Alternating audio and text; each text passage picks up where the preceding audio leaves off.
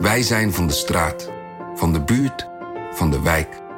Wij zijn van heel Nederland. Samen zorgen we voor vrolijkheid, verbinding, feest. Samen brengen we in één jaar tijd 349 miljoen euro bij elkaar. Miljoenen waarmee onze goede doelenpartners de wereld groener, gezonder en rechtvaardiger kunnen maken. Nationale Postcode Loterij. Samen voor een betere wereld.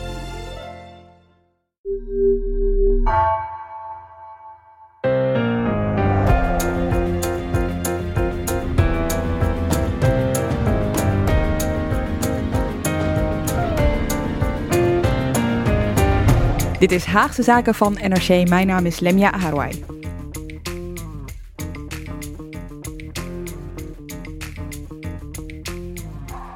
Zes weken lang hoorden we dat de gesprekken van partijleiders met informateur Mariette Hamer maar over één ding gingen. We gaan eerst is het voorstel een gesprek voeren over de inhoud. Dus laten we het eens via de lijnen van de inhoud proberen. Over de inhoud. Over de inhoud. Het gaat nu eerst om de inhoud. Ehm, we hebben het gehad in de eerste plaats over de inhoud. De inhoud. Nu moet het gaan over de inhoud. Ja, een goed gesprek met uh, alle partijen en natuurlijk uh, bijpraten over de inhoud. Ja, ik stel de vraag natuurlijk omdat we zes weken lang hebben moeten kijken naar uh, de ene na de andere politieke leider die uit de stadhouderskamer kwam en toch echt zei dat langs de lijnen van de inhoud, ik kan het bijna niet meer horen die uitdrukking, maar langs de lijnen van de inhoud was het toch zo ontzettend goed gesproken. En nu blijkt dus dat ze er op die inhoud inderdaad best uitkwamen. Nee, de impasse in informatie die komt, in de woorden van Hamer, door koudwatervrees die te maken heeft met beelden die politieke partijen over elkaar hebben. In deze Haagse zaken bespreken we het eindverslag van Hamer en waarom het een kwart jaar na de verkiezingen niet is gelukt om partijen met elkaar te laten formeren. Je hoort ook over de noodgreep die de impasse moet doorbreken en over hoeveel geld een nieuw kabinet te besteden heeft. En dat doe ik met bij mij in de studio Peter de Koning en Filip de Witwijnen. Welkom Hoi. allebei. Hoi. Hoi. Die opdracht van Hamer die had een uh, politiek deel en een inhoudelijk deel. Eerst even het politieke deel. Peter, wat viel jou daaraan op? Nou, uh, bijzonder was wel dat D66 niet meer zo nodig met vijf partijen hoefde. Dus niet met GroenLinks en de PvdA hoefde te gaan onderhandelen en in een kabinet terechtkomen. Het CDA die zei, uh, nou, vier partijen en anders een minderheidskabinet. Ik vond het ook heel opvallend dat Rutte opeens weer door iedereen gewenst werd als een, de leider, weet je. Dat hij de regie moest nemen, de leiding moest nemen. Nou ja, dat, dat viel mij vooral op deze week. Filip, ja. had jij nog? Ja, ik heb vooral gekeken naar die, naar, naar die inhouddingen. Naar, die, naar dat lijstje van Hamer, zeg maar. Die met eindeloze onderwerpen kwam die op tafel liggen voor de volgende fase van besprekingen. Ja, want het ging over herstelbeleid, nazorgbeleid, transitiebeleid. Um, ja. Er waren een heleboel termen die langskwamen, maar ja, en die, en die werden ook afgelopen maanden steeds verschoven. Uh, of het nou herstel- en transitiebeleid heette. Nu heet het het nazorgbeleid. Maar eigenlijk kun je twee uh, tijdschema's zien. Onderhandelingen over beleid dat nu nodig is voor de begroting van 2022. Het is nu eind juni en over een kleine uh, drie maanden is al Prinsjesdag. Dus er moet een miljoenennota liggen met een begroting. Welke uitgaven gaan we doen? Welke uh, belastingmaatregelen nemen? Dat is aan het demissionaire kabinet. Die mogen nooit zoveel doen als je de demissionair bent. Maar er moet toch wel wat gebeuren op korte termijn. Dus daarover is ook gesproken. Uh, al inhoudelijk met de partijen die bij Hamer aanschoven. En de tweede termijn is de middellange termijn van de nieuwe regeerperiode. Dus onderhandelingen over maatregelen die in het regeerakkoord moeten komen te staan. En wat staat daar dan inhoudelijk in? Wat is die inhoud waar ze zo lang over nou, hebben gepraat? Ja, wat mij opviel is dat er, um, uh, er zijn allerlei thema's uh, opgesomd door Hamer in haar tussenrapport, haar eindrapport. Maar dat zijn eigenlijk, ja, hoe Marijn het noemde, vooral open deuren, dingen die we eigenlijk al wisten. Maar ik merk dat ik me daar toch wel uh, ook wel een beetje aan, aan stoor. En daar gaat toch ook mijn vraag aan mevrouw Kaag over. Uh, ik hoorde haar ook zeggen dat er een duidelijk rapport ligt met, met zeven hoofdthema's. Dat er zo goed over de inhoud is gesproken. Maar ja, als je dan kijkt naar die hoofdthema's, dan is het kansrijke en inclusieve samenleving. 1. 2. Duurzame economie en versterking verdienvermogen. 3. Digitalisering en innovatie. 4. Gezondheid. Ja, het spijt me zeer uh, ook om hier te moeten zeggen, maar dat zijn toch totale open deuren. Nou ja, dat, ik denk dat Marijn het wel gelijk heeft. Want als je kijkt zowel naar die uh, korte termijn maatregelen die nodig zijn voor volgend jaar, als voor de middellange termijn de regeerakkoord komende vier jaar, dan gaat het over de onderwerpen die we oh, zo vaak hebben voorbij zien komen. Iedereen is het eens, er moet iets met onderwijs gebeuren, met de arbeidsmarkt, het stikstofprobleem, uh, het tekort aan woningen. Dus dat het daarover moet gaan, dat is echt geen verrassing. Ik kan me niet voorstellen dat je daar zes weken over hebt moeten praten, in gesprekken die vaak een uur of anderhalf uur duurden. Dat je niet verder bent gekomen dan alleen maar de, de thema's opsommen hier gaan we het over hebben. Want het viel me ook op, ze raakt er alleen aan. Het is niet een soort van uh, uitgebreide hoofdstukken per thema of zo. Er staan, noemt, ja, nee, er zijn een paar concrete dingen in, maar het woordje miljard komt er niet in voor. Dus het gaat niet echt over geld. Het woordje. Uh, Hoe werkt dat? Ga je dan googlen, ga je dan, ja, ga je dan zoeken op, op, ja, op en, en, en, een getal wat er wel in staat is, er moet 1 miljoen woningen worden gebouwd tot, tweede, tot 2030. Nou, daarvan heeft Longren, minister Longren van Binnenlandse Zaken afgelopen week gezegd dat kost 20 miljard. Nou, dan wordt het al wat concreter. Dus iedereen ziet die noodzaak wel, maar dan is wel de vraag hoe gaan we bouwen en waar gaan we bouwen en wat moet er tegenover staan aan stikstofmaatregelen om dat mogelijk te maken. Maar kunnen we dan stellen dat dit gewoon gedaan is om tijd te kopen de afgelopen tijd? Dat praten over de inhoud? Het is echt ongelooflijk. Het is heel ongeloofwaardig. Als je het voortdurend zegt dat je het over de inhoud hebt en je komt hiermee naar buiten. Wat hebben ze die zes weken zitten doen? Ja, het is gewoon een menukaart die we al kenden. En dan is het een kwestie van, oké, wat doen we nu als eerste? Er wordt ook gezegd, voordat uh, zeg maar de stap 1 richting begroting, we moeten een start maken met, nou ja, uh, achterstallig onderhoud infrastructuur, uh, achterstallig onderhoud defensie. Daar kun je al wat doen. Er ligt een hele grote pot geld klaar vanuit het Europese herstelfonds, daar willen ze aanspraak op maken. Maar dat dat, dat noodzakelijk was, dat wisten we ook in maart en zelfs voor maart.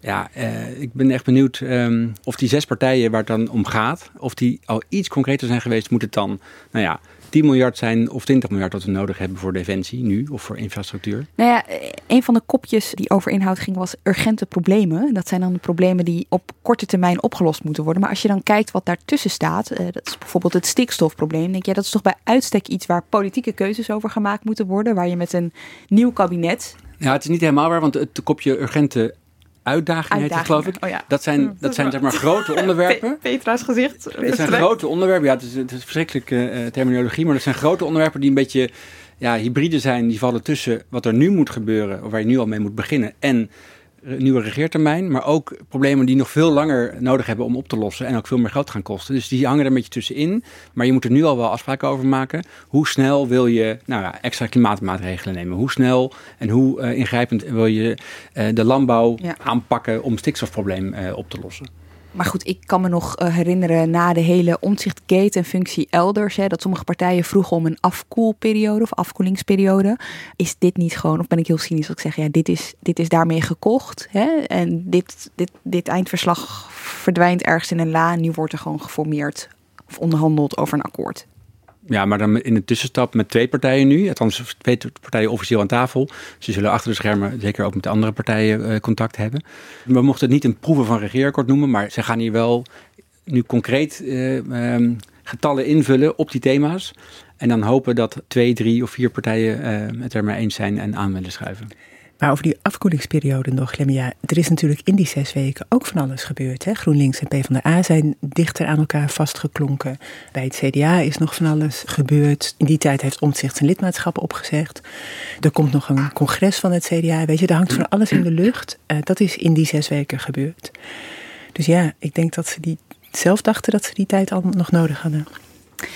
Nog eventjes over het advies van Hamer, eh, want dat zat ook bij dat eh, eindverslag. Het kwam net al eventjes te sprake. Zij zegt, die zes partijen, dat gaat niet lukken. Hè. Zij had zes partijen voor zich die met elkaar konden samenwerken. VVD, D66, CDA, PvdA, GroenLinks en de ChristenUnie. Die in ieder geval met elkaar konden gaan praten. Dat is niet gelukt. En nu gaan VVD en D66 samen aan een document schrijven. Dat inderdaad geen proeven van een regeerakkoord mag heten. Omdat dat gedetailleerd zou eh, zijn.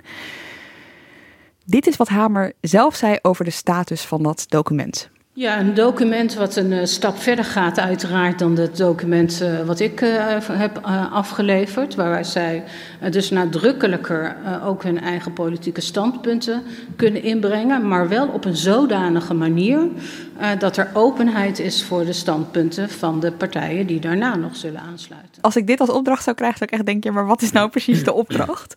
Of is het juist heel handig dat die opdracht zo vaag is? Nou, ik hoor van verschillende kanten dat het ook nog wel nodig is dat de VVD en D66 wat meer naar elkaar toe groeien en wat meer, elkaar wat meer gaan vertrouwen. Ja, want dat is er nu dus nog niet. Uh, niet vanzelfsprekend, nee. Ligt dat dan aan uh, Kaag en Rutte? Gaat dat nog niet? Nou, Kaag en Rutte, dat, de, heel veel mensen zien dat dat nog niet echt super gemakkelijk uh, verloopt tussen die twee, nee. Ja, en dat kwam een tijdje terug echt naar buiten. Hè? Dat, dat was volgens mij via de Telegraaf, dat er in de ministerraad was gesproken ja. over uh, de situatie in het Midden-Oosten. Dat die twee ontzettend botsten. Ja. ja, geldt dat dan op meer thema's? Is het een persoonlijk iets? Of? Dat vind ik echt moeilijk te zeggen. Daarvoor is het niet zo, het is niet zichtbaar van de buitenkant. Weet ja. je? Het is echt Wat, van, wat van we de afgelopen binnenuit dinsdag het- zagen, daar was jij, ik weet niet of je erbij was, maar Limja was erbij, dat we, we zagen toen die, eh, dat groepje van die twee onderhandelingsteams eh, bij Hamer weglopen buiten, Rutte met zijn fiets. En toen zag het er heel vrolijk en heel gezellig uit. Ze zeiden niets eh, inhoudelijks naar, tegen Zoals de journalisten, de zoals gebruikelijk. weken Maar ze deden heel lollig met elkaar, alsof het heel gezellig was geweest. En daarbij vroeg ik me af, is dat nou een toneelstukje, een spel om het te laten zien, jongens, we kunnen het heel goed samen vinden? Of zou, het, zou er echt wel iets gebeurd zijn, dat ze er echt zin in hebben en het samen eh, denken te gaan doen? Ik vond dat ze het heel opzichtig zaten te doen. Ook al in het debat van die dag. Mhm. Over de, Ja, het eindverslag van Hamer. Ja. Weet je, ze bleven heel nadrukkelijk met z'n allen zitten. En lachen, grapjes maken, naar elkaar toe lopen. Heel Kijk, bewust van het Ik beeld. vond het, ook, ik vond het iets te, te dik te Het is, bovenop. ehm, het is niet meer eh, hier scheiden onze wegen, maar hier, eh, hier gaan we samen verder. Ja, dat hadden we allemaal verkeerd begrepen. Hè? Hier scheiden onze Ja. wegen. Dat was Ja. iets in het Engels vertaald. Ja. Nou ja. Ehm, goed, het komt er uiteindelijk op neer dat dit wel gewoon een noodgreep is. Want Hamer die heeft wel geconstateerd... er zijn zes partijen die ik net noemde... die kunnen inhoudelijk prima met elkaar gaan praten. Maar die willen niet met elkaar. Of tenminste, sommigen willen niet met elkaar. Ehm, het is misschien wel goed om even al die partijen langs te lopen. Peter, jij, beschreef net al eventjes... in die zes weken is er wel ontzettend veel gebeurd... waar het ook wel stilstand leek af en toe. Zullen we gewoon even beginnen met de kleinste partij... met de ChristenUnie... Eh, want Segers, eh, je zou het bijna vergeten, maar die was de enige van deze zes die echt heel duidelijk heeft gezegd met Mark Rutte nog een keer in een kabinet. Dat wil ik niet. Ja, precies. Dat was net na de, de nacht, zogenoemde Nacht van Rutte, hè, 1 april. Het debat over functie elders van Piet Omtzigt en dat Rutte toch over Omtzigt had gesproken in de gesprekken met de verkenners. Zegen zei toen in het Nederlands Dagblad van ja, dit gaan we echt niet meer doen nog een keer met, met Rutte. Deze, die staat voor een bestuurscultuur waar wij niet mee geassocieerd willen worden. Daar kwam het op neer. Daarna had de ChristenUnie een congres en toen zei Segers, ik heb het te persoonlijk gemaakt. Het moet niet gaan om Rutte, het gaat om de cultuur. Dus daarmee nam hij afstand van zijn harde woorden en dus ook afstand van het uitsluiten van Rutte. Dus ging het alleen nog maar om de bestuurscultuur. Ze bleven zeggen bij de ChristenUnie van ja, we staan echt niet te trappelen, het hoeft van ons echt niet. Maar je hoorde wel langzamerhand dat ze, als het echt nodig was, dat als het echt niet anders kon, als alles andere opties waren mislukt met andere partijen. En als nieuwe verkiezingen dreigden te komen, dat zij dan bereid waren om wel in te stappen. Dan had je dus nog steeds Rutte, maar er moest wel iets gebeuren met die bestuurscultuur natuurlijk. En weet je wat er is veranderd tussen dat moment dat hij zo scherp uithaalde naar Rutte en dat moment op het congres dat hij het eigenlijk verschoof naar de bestuurscultuur? Wat is daar veranderd? Zijn ze geschrokken van, ja, van, van de gevolgen ervan of zo? Ja, dat denk ik wel. Eh, De reacties waren heel veel, ook uit de eigen achterban. Weet je. Het, was, het was wel heel persoonlijk, vond ook een heel groot deel van de eigen achterban. Het was net in het weekend van Pasen. Eh, nou ja, dat vonden ze achteraf gezien ook. eh, Daar gingen al die VVD'ers natuurlijk ook mee aan de haal. Ja, natuurlijk. Goeie vrijdag was het. hè? Ja, het was, eh, De Judassen die uh, vielen uit de lucht, zal ik maar zeggen. Ja, ja. oké. Je zag de afgelopen weken wel, of tenminste, ik dacht dat te zien bij de uitloop uh, van, uh, van Segers, hoe hij heel langzaam zijn woordgebruik steeds net iets aanpaste, waardoor het verschoof. Ik zag wel een soort van verschuiving. Hè? In eerste instantie uh, zei hij steeds: Wij zijn de tiende partij, wij zijn nog lang niet aan de beurt. Zet ons maar in de oppositie, we zullen constructief meedoen.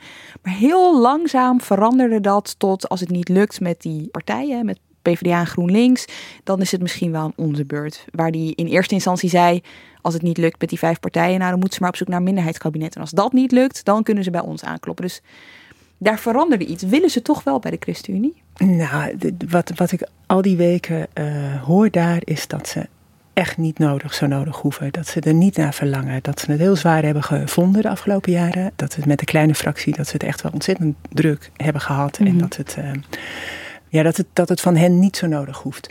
Ik denk wel dat dat klopt. Tegelijk, uh, ze willen ook graag constructief zijn. Dat verwacht hun achterban ook van hen. Weet je? Ze moeten niet zomaar uh, zeggen, wij doen niet mee en aan de zijlijn staan. Dus een, een flink deel van de achterban wil ook, ook best graag dat ze weer gaan meedoen.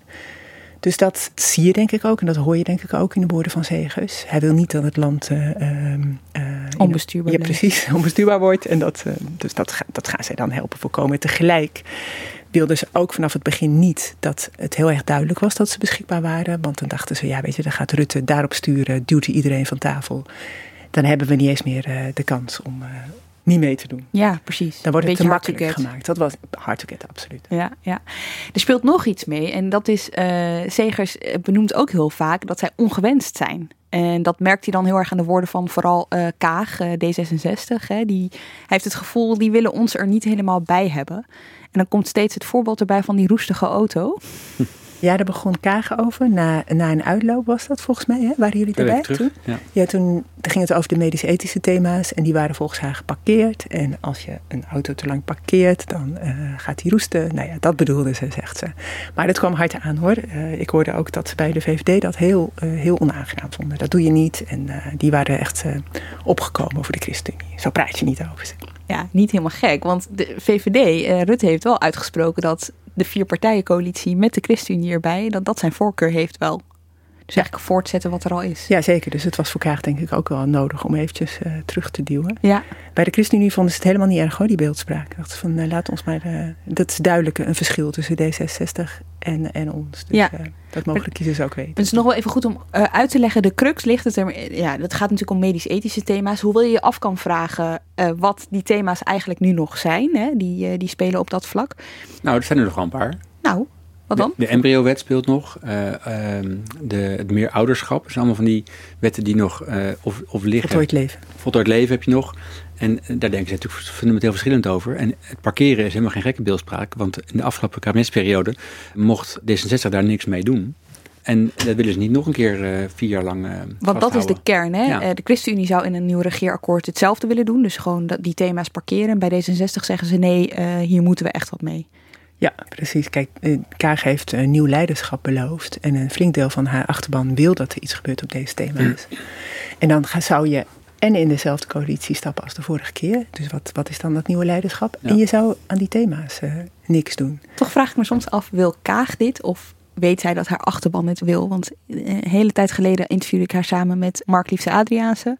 Toen maakte ze eigenlijk best duidelijk dat die medisch-ethische thema's... daar zijn mensen op dit moment helemaal niet zo mee bezig. Er spelen hele andere onderwerpen. Uh, de boodschap was een soort van: hè, dit is nu niet het allerbelangrijkst. Um, nou, ze, ze, zegt nu heel duidelijk: ik heb een progressieve belofte gedaan. Ja. En die wil ik nu ook waarmaken, want die hebben we vier jaar lang moeten, moeten inslikken. Dus ik denk dat ze, ja, of ze nou door de achterban komt, de partij vindt dat dat moet. En de, de kiezers hebben hebben haar natuurlijk ook een overwinning gegeven. Dus ze moeten, ze moeten wel iets mee. Ja. Maar bij andere partijen hoor je dit ook wel meer. Dat ze het, het idee hebben dat het voor haar niet zo super belangrijk is, maar wel voor haar achterban. Maar ja, ze hebben het ermee te doen met wat ze nu zegt. Oké, laten we naar de PvdA en GroenLinks. Die kunnen we volgens mij inmiddels samen gaan bespreken. Want ze hebben zich zo aan elkaar vastgeklonken dat dat wel gewoon uh, kan. Dat was nog een heel grappig moment in het debat afgelopen weken. Toen waren allerlei politieke leiders waren al aan de beurt geweest. En toen zei uh, voorzitter Vera Bergkamp... Nu doen we even vijf minuten pauze en daarna is het de beurt aan mevrouw Ploemen en meneer Klaver. En toen moest iedereen zo lachen. Alsof we samen een praatje ja, ja, ja, je zag Hoekstra echt, die hing achterover in de bank en die moest heel hard lachen. En die zei, gaan jullie echt samen? Ja, dat beeld, dat beeld hebben ze natuurlijk ook wel echt zelf gecreëerd. Door, zelf, door steeds te zeggen met elkaar. Ze kwamen samen naar buiten vaak bij, bij, Hamer. Maar soms ook uh, alleen. En dan zeiden ze altijd, ik spreek ook namens Klaver. Of ik spreek ook namens Ploemen. En uh, ja, ze waren echt een soort Siamese tweeling op, dat, maar uh, ik vind, die manier. Er is wel wat gebeurd tussen die twee. Want helemaal aan het begin, dus uh, nou, de allereerste gesprekken bij, met de verkenners. Want zij zeggen al sinds de campagne dat zij echt samen op gaan trekken ja. in een formatie. Daar zag je dat het een beetje verbrokkelde. Die, eh, die, hè, dat, dat ze elkaar niet heel innig vasthielden. Je zag het bijvoorbeeld omdat ze elkaar niet vermelden in hun brieven aan de informateurs of de verkenners toen nog. Je zag het in woordgebruik, dus ze wilden allebei een zo progressief ja. mogelijk kabinet en noemden elkaar niet altijd. Daar is echt iets veranderd. Ja, daar is iets, ook iets afgesproken, heel duidelijk. En het zit ook in iets anders. Eigenlijk in die campagnemaanden voor de verkiezingen had PvdA het behoorlijk geschoten met GroenLinks. En dat had, te maken met dat Klaver uh, zo ja, uh, geforceerd het initiatief nam voor die linkse samenwerking. Zonder overleg, die, die verkiezingsposter met, met de voornamen van Lilian Marijnissen, Lilian Ploemen en Sigrid Kaag. Dat was bij de PvdA slecht gevallen. En helemaal uh, een trauma was er in januari toen Klaver eigenlijk een zetje heeft gegeven aan het vertrek van Lodewijk Asscher in die toeslagenaffaire. Hij zette druk op het kabinet. Je moet aftreden, anders zal ik een motie van wantrouwen indienen. En dat zette druk ook op Asscher als nou ja, voormalig minister van Sociale Zaken verantwoordelijk voor dat dossier. Die is toen opgestapt. En bij de PvdA hebben ze dat uh, Klaver heel erg kwalijk genomen. En nu, in de fase die je nu beschrijft, na die verkenning, is er iets gebeurd. Daar hebben ze bij de PvdA volgens mij afgesproken. We moeten dit vergeten. Want we moeten door naar de, we moeten naar, naar vooruit kijken, naar de toekomst kijken. Als ik nu aan PvdA'ers vraag, zijn jullie nog boos op GroenLinks? Dan zeggen ze heel resoluut, nee, niet meer. Zo van, het is afgesproken, zand erover en we moeten door. We balen er wel nog iets van, maar we kunnen er even niks meer mee. Soms kan oud zeer toch alweer naar boven komen. Precies. Ik vraag me af of als deze formatieperiode heel lang blijft duren... of het op een gegeven moment als reden, hè, als, als uh, bijna argument aan jezelf gebruikt kan worden... om te zeggen, nou weet je wat, we doen het toch, want zij hebben ons eerder genaaid. Even, dat, dat zou zo kunnen, ja. In mijn woorden. Ja, maar die twee partijen dus. Je ziet, tenminste het valt mij op, ik ben wel benieuwd hoe je naar kijken, dat zij aan het begin ontzettend scherp waren over Rutte. Hè. Zij hebben natuurlijk samen die motie van wantrouwen toen uh, op die nacht van Rutte tegen hem gesteund. En daar veranderde heel langzaam ook steeds meer. Dus Eerst was er die motie van wantrouwen. Toen kwamen de radicale ideeën tussen aanhalingstekens van uh, Rutte. En toen hoorde ik Ploemer steeds zeggen dat het voor haar niet genoeg was geweest. En dan ging ze ook de hele tijd aan de pers vragen van... ik weet niet of jullie iets hebben gehoord, maar ik heb nog heel weinig gezien het viel, van Rutte. Het viel tegen, zei ze. Het, uh, ondermaats was ondermaats, het allemaal, ja. ja, En daar is inmiddels ook wel iets veranderd. Zij vindt nu dat hij de leiding moet nemen. Ik vond dat een heel interessant moment. Hamer zei, geloof ik, op, de, haar persconferentie bij het eindverslag... dat die crisis wel was weggeëpt. Nou, mijn indruk is, maar u moet dat uiteindelijk natuurlijk aan partijen zelf vragen. Maar mijn indruk is, is dat dat eigenlijk een beetje is weggeëpt. Uh, en dat het nu veel meer gaat over de vraag met hoeveel, met wie, uh, de combinatie. Dus dat het eigenlijk meer tussen de partijen is komen te liggen dan zeg maar al die partijen tegen uh, de heer Rutte. Ja, maandag uh, toen wij stonden het uh, poortje plakken, zoals dat, dat dan op de redactie uh, noemen. Toen zei Ploemen ook dat die crisis over de geloofwaardigheid van Rutte nu alweer een hele tijd achter ons ligt. Het was in april, hè? het is inmiddels ja. juni, dus nou ja. Die kan maar die speelt ook wel mee. Ploemen en Klaver hebben natuurlijk samen een motie ingediend in april.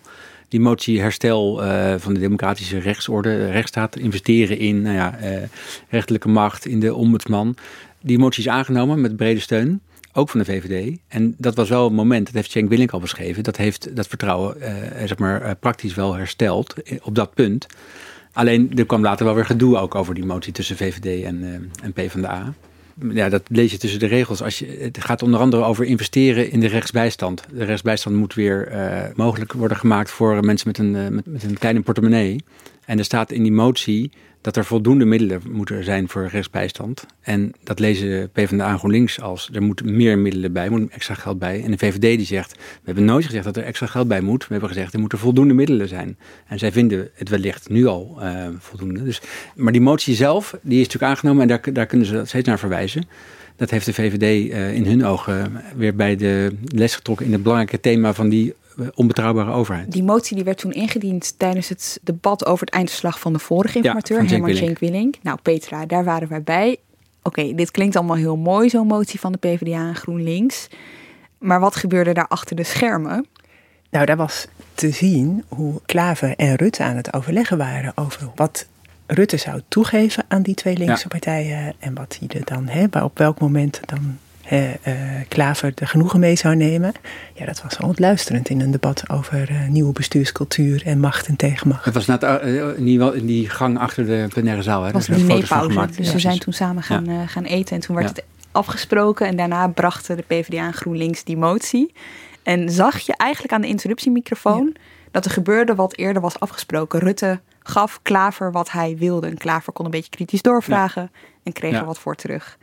En deze week uh, hoorde je Klaver ook zeggen in het debat van deze informateur, uh, Hamer, om verder te komen in dit land moet je ook met elkaar verder. Dus die hele crisis die, die eventjes alles ja, tot stilstand bracht, ja, die lijkt nu toch wel echt uh, voorbij. Ja, als je dit allemaal bedenkt, hè, wat, er, wat er gebeurd is in dat debat, en je kijkt terug naar hoe Rutte op de grond lag, uh, figuurlijk gezien, naar dat debat over zijn uh, onwaarheid, dan is er heel wat gebeurd. Hij, hij, hij lag daar, hij moest een stapje terug doen, Kaag nam het over, hè, hij mocht niet in de formatie de leiding nemen. Maar hij wilde wel wat laten zien. Hij, wilde wel, hij moest iets doen om hiervan af te komen. Dus hij is een rondje gaan maken langs alle politieke leiders. Wat moet ik zeggen? Wat moet er veranderen? Hij heeft toen dat interview bij Nieuwsuur gedaan over zijn eigen rol in het ontstaan van die uh, bestuurscultuur. Nog eventjes over dat interview bij, uh, bij Nieuwsuur. Rutte presenteerde daar heel erg zijn radicale ideeën. En er is één idee, of in, in ieder geval dat hij heeft over het politieke debat, dat nu ineens weer heel relevant is. Wat je natuurlijk hier nu ziet, en daar heeft u helemaal gelijk en wat er echt bijgekomen is, en ook in mijn denken in de afgelopen weken, waar ik veel op gereflecteerd heb, de vraag: hoe zorg je er bijvoorbeeld voor in Nederland dat de grote maatschappelijke discussie ook echt in de Kamer plaatsvindt. Niet alleen tussen de middenpartijen en de flanken, maar ook juist tussen de middenpartijen onderling. En heb ik zelf misschien in de afgelopen jaren in mijn streven naar goede sfeer, snelle besluitvorming. En ook controle, absoluut. Ben ik ook zeker eh, niet onschuldig aan. Eh, maar ook nodig soms, denk ik, om moeilijke besluiten te nemen.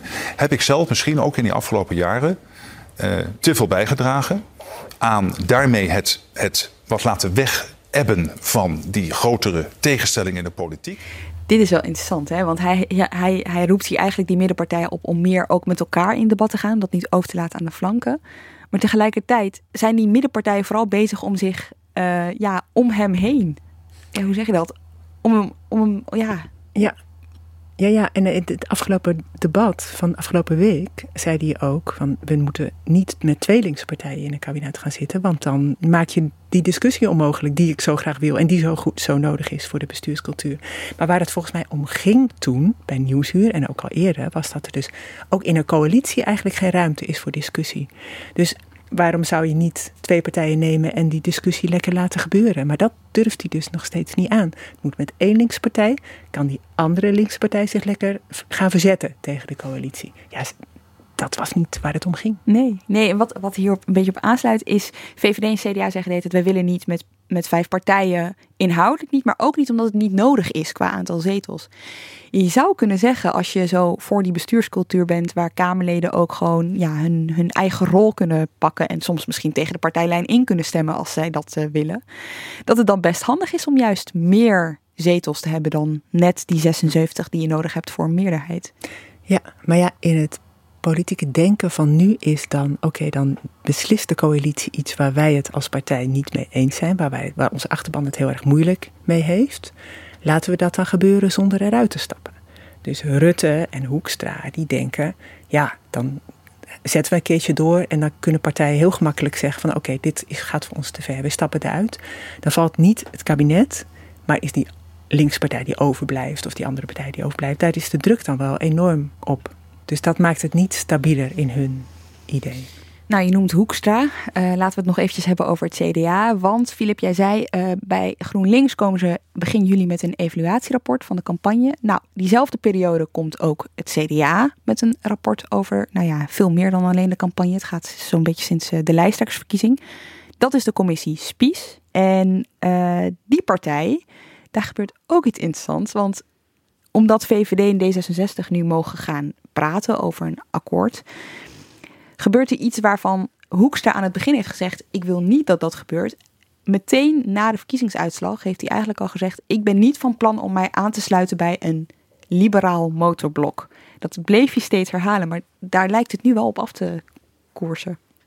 Ja, hoe komt het, denk je, dat hij dat toch toestaat? Of dat daar zich toch bij neerlegt? Hoe zie jij dat? Ik denk eigenlijk dat het gewoon niet is gelukt om zich daartussen te wurmen. Uh, maar ze willen wel heel graag. Je hoort het in zijn woordgebruik hè, van uh, ons past bescheidenheid zo'n beetje aan het begin tot ik kan me zeer wel voorstellen dat wij ook mee gaan regeren.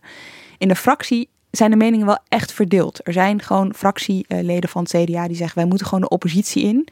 We moeten gewoon terugkomen, nadenken over waar we voor staan, voor wie we er zijn. Ze hebben natuurlijk behoorlijk wat intern uh, gerommel. Omzicht is weg. Er gebeurt nog wel wat bij die partij, maar er zijn ook anderen die zeggen: nee, uh, wat moeten we in een oppositie met al die verschillende partijen? Hoe gaan we kleur op onze wangen krijgen?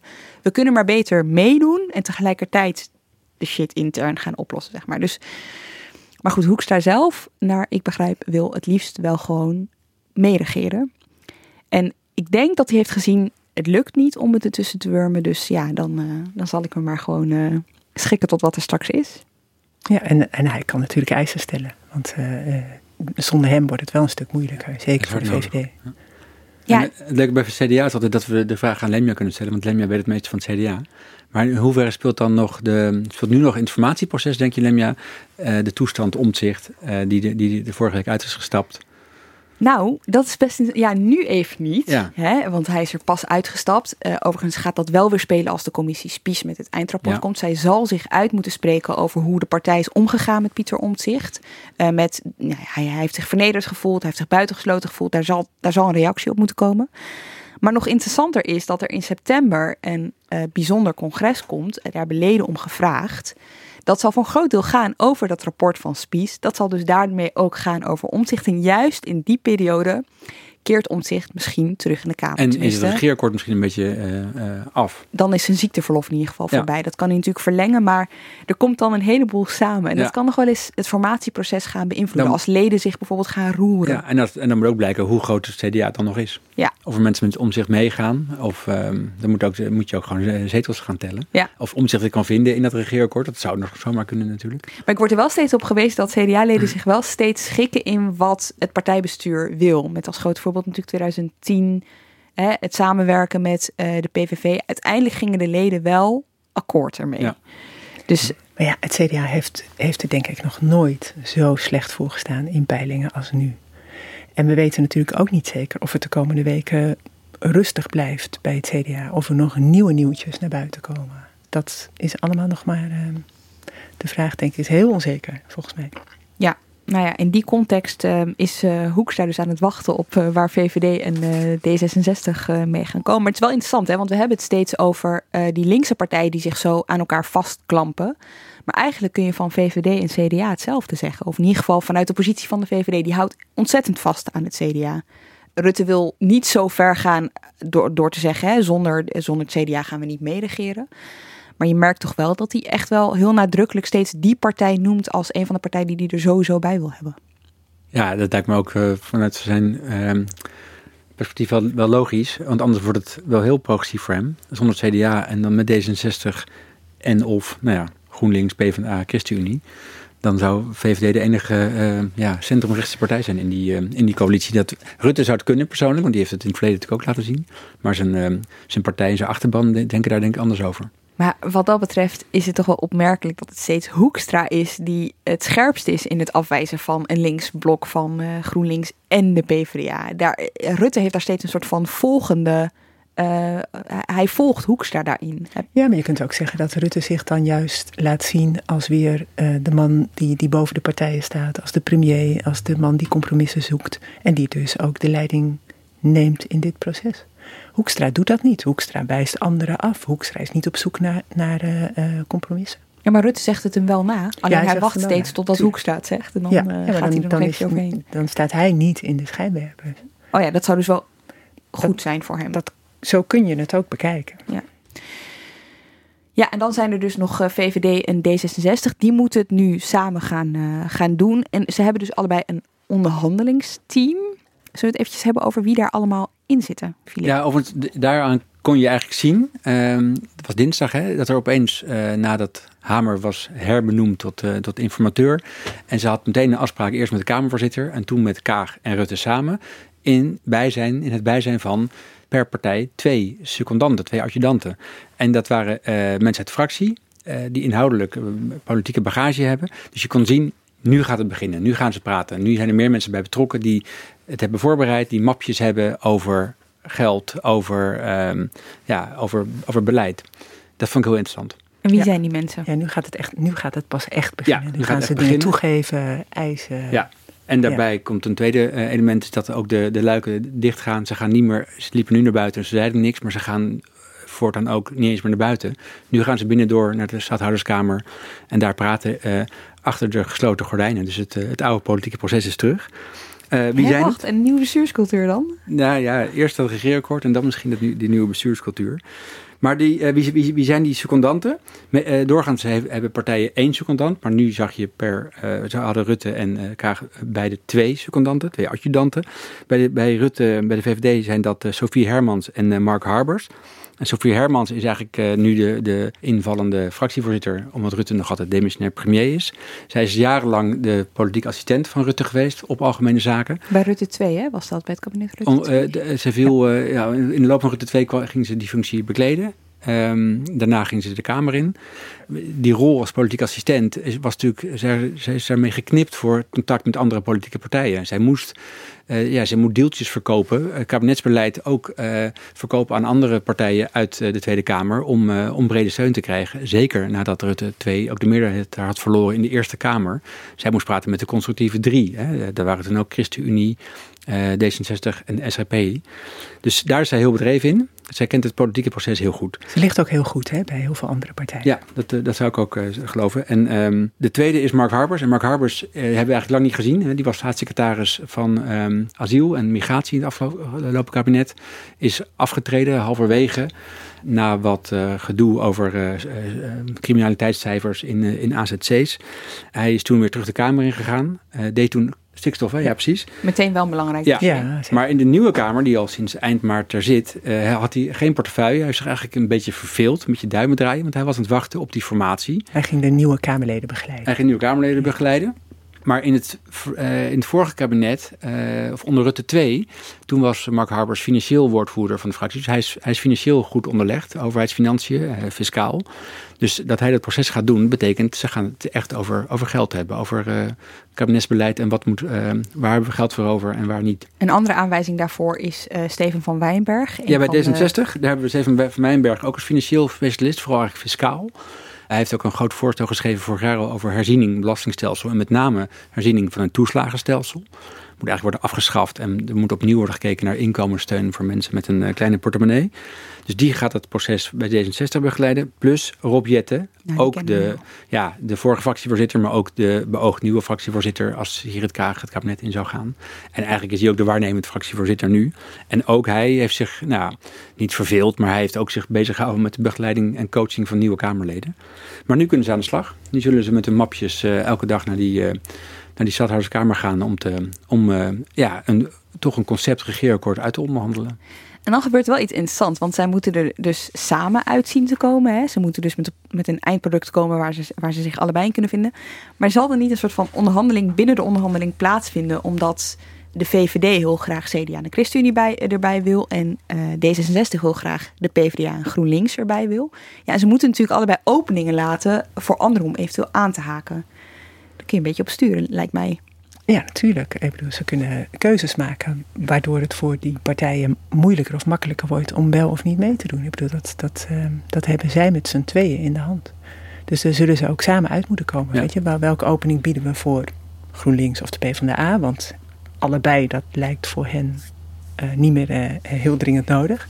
Dus hoe krijgen ze die uit elkaar? Dat kan absoluut een, een overweging zijn. Dat zal ja, eigenlijk is het een, is een driedubbele onderhandeling. Ze moeten met elkaar eens worden. Ja. Dat is één. Ze moeten met elkaar die openingen bedenken voor andere partijen. Linksom, rechtsom.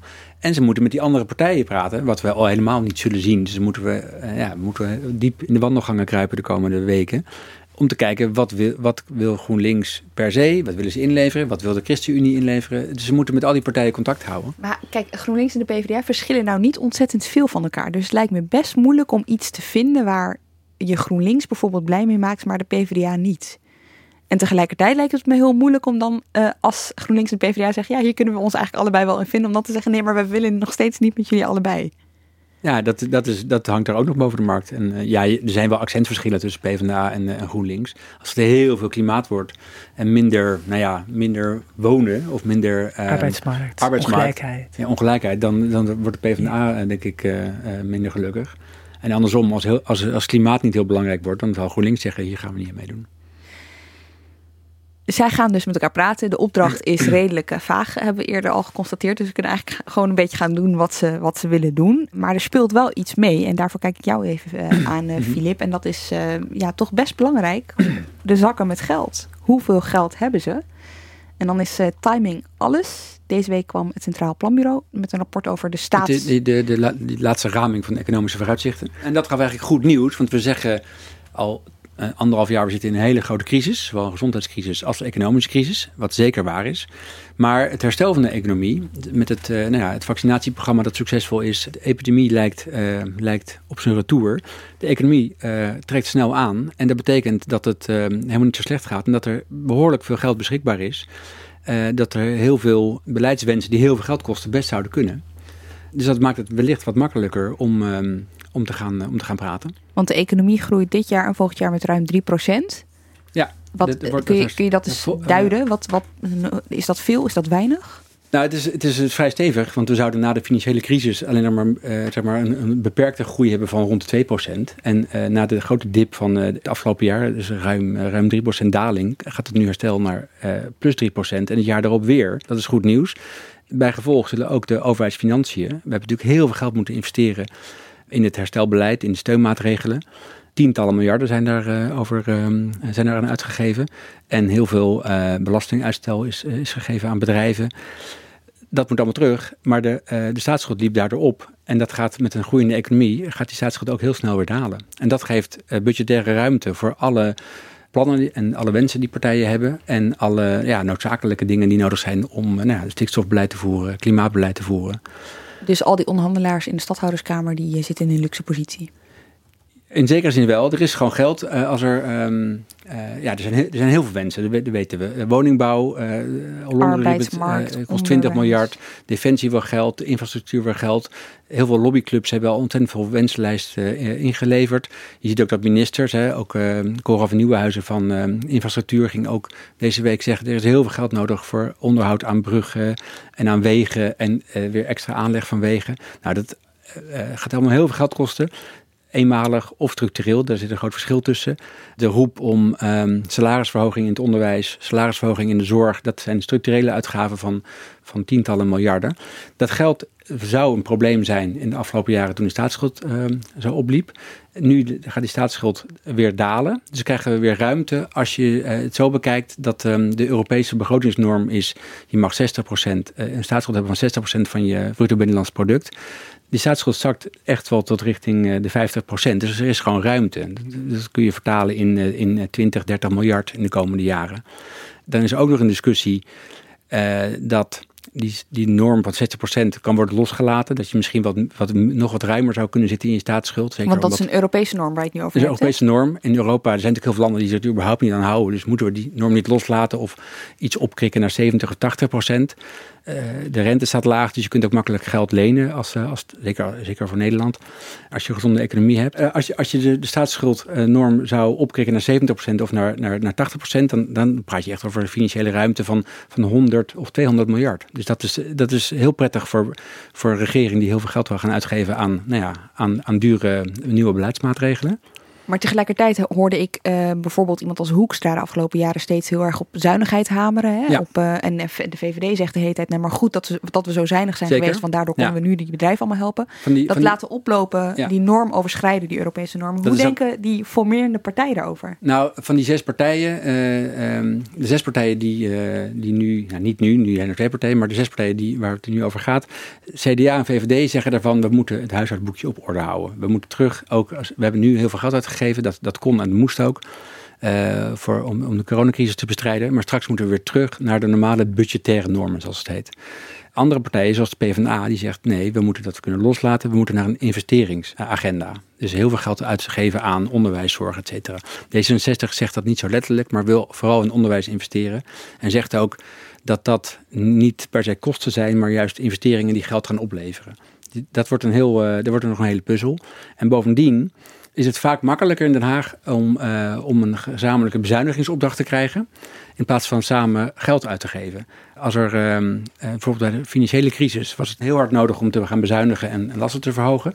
Dan moet je keuzes maken. Dan is het wat makkelijker om te onderhandelen van nou, eh, nood is aan de man, we moeten dit gaan doen. Makkelijker om nee te zeggen. Precies. En keuzes te maken. En als er geld is, als je, eh, nou ja, cadeautje delen, als je, als je geld moet gaan, extra geld moet gaan besteden, dan krijg je vaak heel veel politiek gedoe. Waar gaan we het aan uitgeven en in welke mate? Dus een ruimer budget is vaak lastiger eh, politiek om daaruit te komen dan eh, met een kapper budget. Maar zelfs als we ons aan die 60% eh, norm houden, is er in principe veel geld uit te geven voor een komend Ja, kabinet. ja, dan zit je echt, even kijken in de bedragen, zit je op ehm, de komende jaren op eh, 30, 40 miljard aan, eh, aan extra budget, wat je zomaar kan uitgeven zonder dat je die begrotingsnorm eh, gaat overschrijden. Toch, eh, het is, dit wordt toch een moeilijke periode om nee te gaan zeggen, denk ja, ik. aan de andere kant eh, e- ook economen en het CPB zelf ook, de Nederlandse Bank en ook de studiegroep begrotingsruimte, dan zo'n begrotingsadvies van, eh, van, van ambtenaren, die zeggen je kunt incidenteel geld, eenmalig geld, kun je zeker nu uitgeven. Daar is ruimte voor. We hebben ook het Groeifonds voor bedacht. Het, het Wopke Wiebesfonds. Er is een Europees herstelfonds waar honderden miljarden in zitten. Waar Nederland ook aanspraak op kan maken. Dus investeren, eenmalige investeringen, noem eens wat. investeren in defensie, aanschaf materieel. Dat is in principe eenmalig. Dat moet kunnen. Maar structurele uitgaven, dus de verhoging van salarissen, daar heb je elk jaar heel veel geld voor nodig. En daarvan zeggen die economen en die ambtenaren, je moet niet uh, nu al extra structurele uitgaven gaan, uh, gaan inbouwen voor de komende jaren. daar zouden eigenlijk dan ook meteen bezuinigingen elders tegenover moeten staan of, of lastenverhogingen. En daar wil het, kabinet, het nieuwe kabinet natuurlijk helemaal niet aan. Voorlopig is de boodschap de hele tijd bezuinigen, dat gaan we niet doen. Nee. Nee. Maar je moet, eh, wat dan de, de, de, de toverwoord is, je moet ook niet die, die, schuld doorschuiven naar de volgende generaties. Want als je nu dat gaat doen, op een gegeven moment gaat de rente weer oplopen, wordt de staatsschuld misschien wel weer uh, onhoudbaar. En dat is dan over 30, 40 jaar misschien zo. En dan uh, zijn de, de, huidige politieke leiding alweer vertrokken. En wij ook. En dan uh, moeten andere mensen, andere generaties dat gaan ophoesten. En daar zijn, daar zijn partijen als CDA en VVD heel huiverig voor. Oké, dit zijn dus de zakken met geld. VVD en D66 gaan nu dus met elkaar aan de slag. Als het allemaal goed gaat, dan gaan ze half augustus vervolgens echt onderhandelen met de partij. Dan begint de formatie echt, echt. Dat is dus wel vijf maanden na de Tweede Kamerverkiezingen. En uh, Peter, jij was deze week um, was, de Belgische premier Alexander de Croo te gast bij um, Rutte. En jij was er na afloop eventjes bij. En ja, die Belgen, dat moet je toch wel even uitleggen, die hebben natuurlijk ervaring hè, met lange formaties. Ja, België is wereldrecordhouder als het gaat over de duur van formaties. Ze hebben er een keer 541 dagen over gedaan. En de vorige keer uh, bijna 500. Dus dat, weet je, zij weten echt wat dat betekent. Maar België is een heel ingewikkeld land. Met uh, een Franstalig deel en een Nederlandstalig deel. Die niet zo heel graag met elkaar uh, vet missen. Sommige partijen willen echt dat het land gesplitst wordt. En die hebben veel aanhang, die partijen. Dus het is een ongelooflijk ingewikkeld land. En dan kijken ze naar Nederland en dan denken ze: hè, jullie hebben dat, die problemen helemaal niet. Jullie zijn een eenvoudig land. Hoe kan het toch? Ze vinden dat gek dat het bij ons zo moeizaam verloopt. En weet je, na vijf maanden pas onderhandelen. Zij doen er lang over, maar na drie maanden was er al lang en breed onderhandeld. En liep het al een paar keer vast. En uh, weet je, dat. Dus dat, vinden ze gek. Dat was ook heel duidelijk. De Kro zei ook na afloop: denk er goed over na wat dat betekent voor, voor mensen als je er zo lang over doet. Natuurlijk, een land, een, een land met een dimensionaire regering functioneert. En uh, vooral als die een meerderheid heeft, dan, dan functioneert dat uh, natuurlijk. Um, maar een, een, zeer lange periode met een, een dimensionaire regering zou wel eens een beeld kunnen creëren van, van onbestuurbaarheid. En die onbestuurbaarheid, wat bedoelt hij daarmee? Wat de Kroop bedoelt is dat een land een heel onbestuurbare indruk maakt uh, op de eigen kiezers. Als je zo lang over de formatie doet, en dat speelt de partijen in de kaart, die zeggen uh, België is een land dat op zijn eind loopt. Want als je niet eens meer een regering kunt uh, vormen, dan ja, dat, wat, wat heeft het dan nog voor zin om verder te gaan? Dus dan kan je beter uit elkaar gaan. Dus dat is heel erg Belgisch. Maar ook in Nederland kan natuurlijk het beeld ontstaan dat, het, dat we stuurloos zijn. En dat, uh, en dat speelt dan bij ons, partijen in de kaart, die, die aan de flanken staan. Ja, en, en ik denk net dat, dat zeg maar, het beleid, het coronabeleid gaat door en het uh, herstel, operatie toeslagen gaat door. Dus het land uh, loopt wel verder. Maar voor mij is het internationaal een probleem als je lange tijd geen echte regering hebt. Want Precies in Europa, uh, Europese Unie, Europese Commissie, die moet zaken doen met, met lidstaten. En als een lidstaat niet in staat is om een eigen regering te hebben, dan kun je niet volwaardig aan tafel zitten. Er is nu uh, dat Europese fonds, er is het klimaat, uh, de Green Deal is, speelt nu in Europa. Daar moeten plannen komen van landen om daar, nou ja, om daar om geld voor los te krijgen.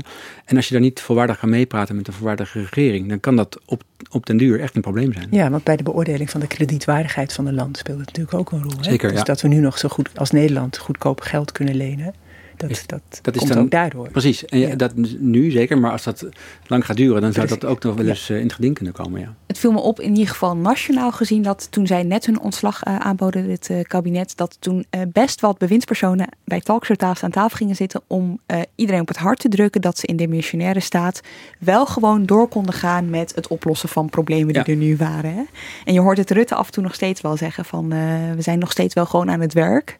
Maar goed, internationaal eh, heb, je, heb je wat minder aan die boodschap natuurlijk. Oké, Filip, je hebt een Excel-bestandje eh, met de duur van formaties. Eh, Vertel die me laatst. We zijn inmiddels bijna 100 dagen na de verkiezingen. Die Belgen die, die doen dus makkelijk, die gaan makkelijk over de 500. Wanneer breken wij een record? Oké, vandaag, zaterdag is dag 101. Ja? Dus het was afgelopen vrijdag gingen we door de 100 heen. Het record staat op eh, 225. Dat was de formatie Rutte 3, 2017. Dus we hebben nog wel even te gaan. Oké, nou, we gaan het zien. Dank allebei in ieder geval, Peter de Koning en Filip de Witwijnen. En dank ook voor het luisteren. Productie was in handen van eh, Wijken van Kolwijk, regie door Mirjam van Zuidam. Pieter Bakker deed de montage en volgende week zijn we er gewoon weer. Tot dan.